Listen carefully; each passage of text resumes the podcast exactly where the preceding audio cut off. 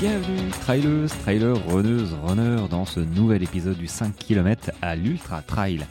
Podcast qui partage des conseils pour que vous puissiez courir et atteindre vos objectifs personnels dans la course à pied. Allez, petite capsule, euh, capsule euh, en live, en live de ma sortie, voilà. Euh, J'en profite, hein. il fait beau pour l'instant, mais il va bientôt pleuvoir, donc je me suis dit, allez, je vais parler, je vais te parler en courant. Peut-être que ça va, tu es en train de courir, donc ça peut être sympa de courir ensemble, tu vois, ou pas, hein. peut-être dans la voiture, ou en train de faire la cuisine, je sais pas, dans les transports, bref. C'est l'avantage du podcast. Bref, alors, j'ai reçu une question ce matin qui me demandait en fait comment réussir à, courir plus longtemps, sachant que la personne en question courait 3-4 euh, fois dans la semaine, 7 à 8 km, au moins une heure, au moins une heure à chaque fois. Bon, euh, la question de. Bon, je vais ralentir moi parce que je suis en train de monter en même temps et forcément je vais reprendre mon souffle. Donc je ne suis pas en endurance fondamentale, alors que je ne cours pas très vite. Hein. Ça me demande zéro effort, mais ceci étant dit, tu l'entends, euh, je, suis, je suis essoufflé. bon, ça monte un petit peu. Donc, euh, je vais faire ça en marchant, c'est pas grave. La personne elle court trois fois, quatre fois dans la semaine, au moins une heure, ce qui est beaucoup quand même, même si elle court pas vite, au moins une heure. Déjà, euh, faut pas raisonner en termes de distance. Très clairement, la distance, on s'en cogne en fait. Ce qui est important, c'est le temps que tu mets à courir. 40 minutes, 50 minutes, une heure.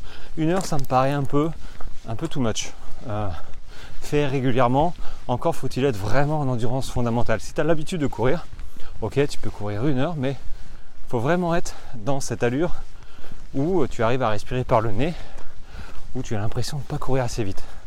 Et la distance, on s'en fiche de savoir que tu fasses 6, 7, 8 km ou même 5 km, c'est pas, c'est pas très grave. Le but du jeu, c'est de répéter ce type d'effort pour augmenter ton volume sans engendrer de la fatigue et surtout ça va permettre à ton corps, ton organisme de, s'adapter à cette pratique de la course à pied qui génère euh, bah, des micro-déchirures euh, dans les muscles, les tendons. C'est quand même relativement traumatisant, surtout quand on n'a pas forcément une super foulée, parce qu'on démarre, parce que bah voilà, c'est normal, ça fait partie du jeu. Donc, euh, bon, déjà, ne pas raisonner en termes de, kilomètres. Moi, c'est aucun intérêt tu raisonnes en, tu en termes de kilomètres que quand tu veux dire allez, euh, semaine prochaine je fais un 15 km. Ok, là tu fais un 15 km. C'est, c'est euh, grosso modo, euh, s'en fiche de savoir si tu mets une heure et demie, une heure 45. Bon, même si effectivement ça peut être important, mais globalement tu seras plus, tu vas plus retenir le 15 km que 1h45. On est d'accord. Donc, c'est que dans ce cas-là où je pense le kilométrage est important. Ou euh, aussi évidemment préparer euh, dans une préparation de course, on se dit ok il faut quand même faire un 30 km si tu prépares peut-être un marathon, peut-être un trail long, ok il faut raisonner en termes de, distance, mais après en, trail long, distance ok, un, week-end choc, tout ça, mais finalement c'est plus la durée de course qui fait la qualité du travail. Et euh, donc on revient trois fois par semaine, quatre fois par semaine, ok. Euh, court une heure, c'est un petit peu beaucoup, c'est pas grave. Comment euh, réussir à progresser, enfin comment réussir à, courir plus longtemps? J'ai envie de dire euh, comment réussir à, réussir à courir plus longtemps en étant à l'aise, ce qui veut dire ne pas être limité par son souffle, avoir les muscles, les jambes correctement, correctement faits, ne pas trop souffrir, tu vois. Comme moi, j'arrive, voilà, et mes coachés aussi, ils arrivent à courir plus ou moins longtemps, assez facilement. Ben voilà, la clé c'est ça. C'est euh, commencer petitement, petitement, je sais pas si ça se dit vraiment, euh, et augmenter petit à petit euh, ton volume global. Ensuite, donc tout ça en endurance fondamentale, et tu rajoutes petit à petit des séances de sortie longue. Si ta sortie longue, si tu as l'habitude de courir 30 minutes, ta sortie longue c'est déjà quasiment 45-50 minutes. C'est déjà une sortie longue. Voilà, tout dépend la notion de sortie longue dépend vraiment de, tes habitudes, de ton volume à toi personnel. Donc tu sors 30 minutes, la sortie longue c'est 45 minutes peut-être. Tu, cours 50 minutes, une sortie longue ça peut être une heure et quart, une heure 20 déjà. Donc tu commences avec une première sortie longue en faisant attention à la nutrition et, compagnie. Euh, parce que tu t'alimentes pas pareil sur une sortie d'une demi-heure, d'une heure, avec une sortie d'une heure et demie par exemple. Euh, tu as ça, et tu ajoutes un petit peu, voilà, une semaine sur deux peut-être, euh, tu ajoutes un petit peu, et entre-temps, tu rajoutes du, de l'intensité pour muscler le cœur. qui dit muscler le cœur dit courir plus vite. Qui dit courir plus vite dit muscler les jambes. Et qui dit muscler les jambes dit euh, faire plus de kilomètres. Donc sur des séances de fractionnés, tu fais 1 plus de kilomètres, 2 tu muscles les jambes et 3 tu développes ton cardio qui est le moteur pour pouvoir supporter euh, peut-être une montée, euh, peut-être courir plus soutenu plus longtemps. Tu vois, donc une séance de fractionné, ça développe beaucoup de choses. Mais tu peux pas en faire tout le temps, évidemment. sinon, bah, ce serait trop facile. Tu vas te blesser parce que ça génère beaucoup de fatigue. Et d'où, d'où mes 80% d'endurance fondamentale. Évidemment, et c'est là où la notion de, distance, on s'en fiche. C'est une notion de, de temps qui est important. Donc, après une séance de fractionné, tu te dis, bon, allez, je récupère avec 40 minutes, 45, allez, une heure, ça me paraît beaucoup, mais 45 minutes en endurance fondamentale, cool. Mais ben ça, ces séances-là sont les plus importantes après des séances de fractionné. Ne rajoute pas une sortie longue, par exemple. Ne rajoute pas.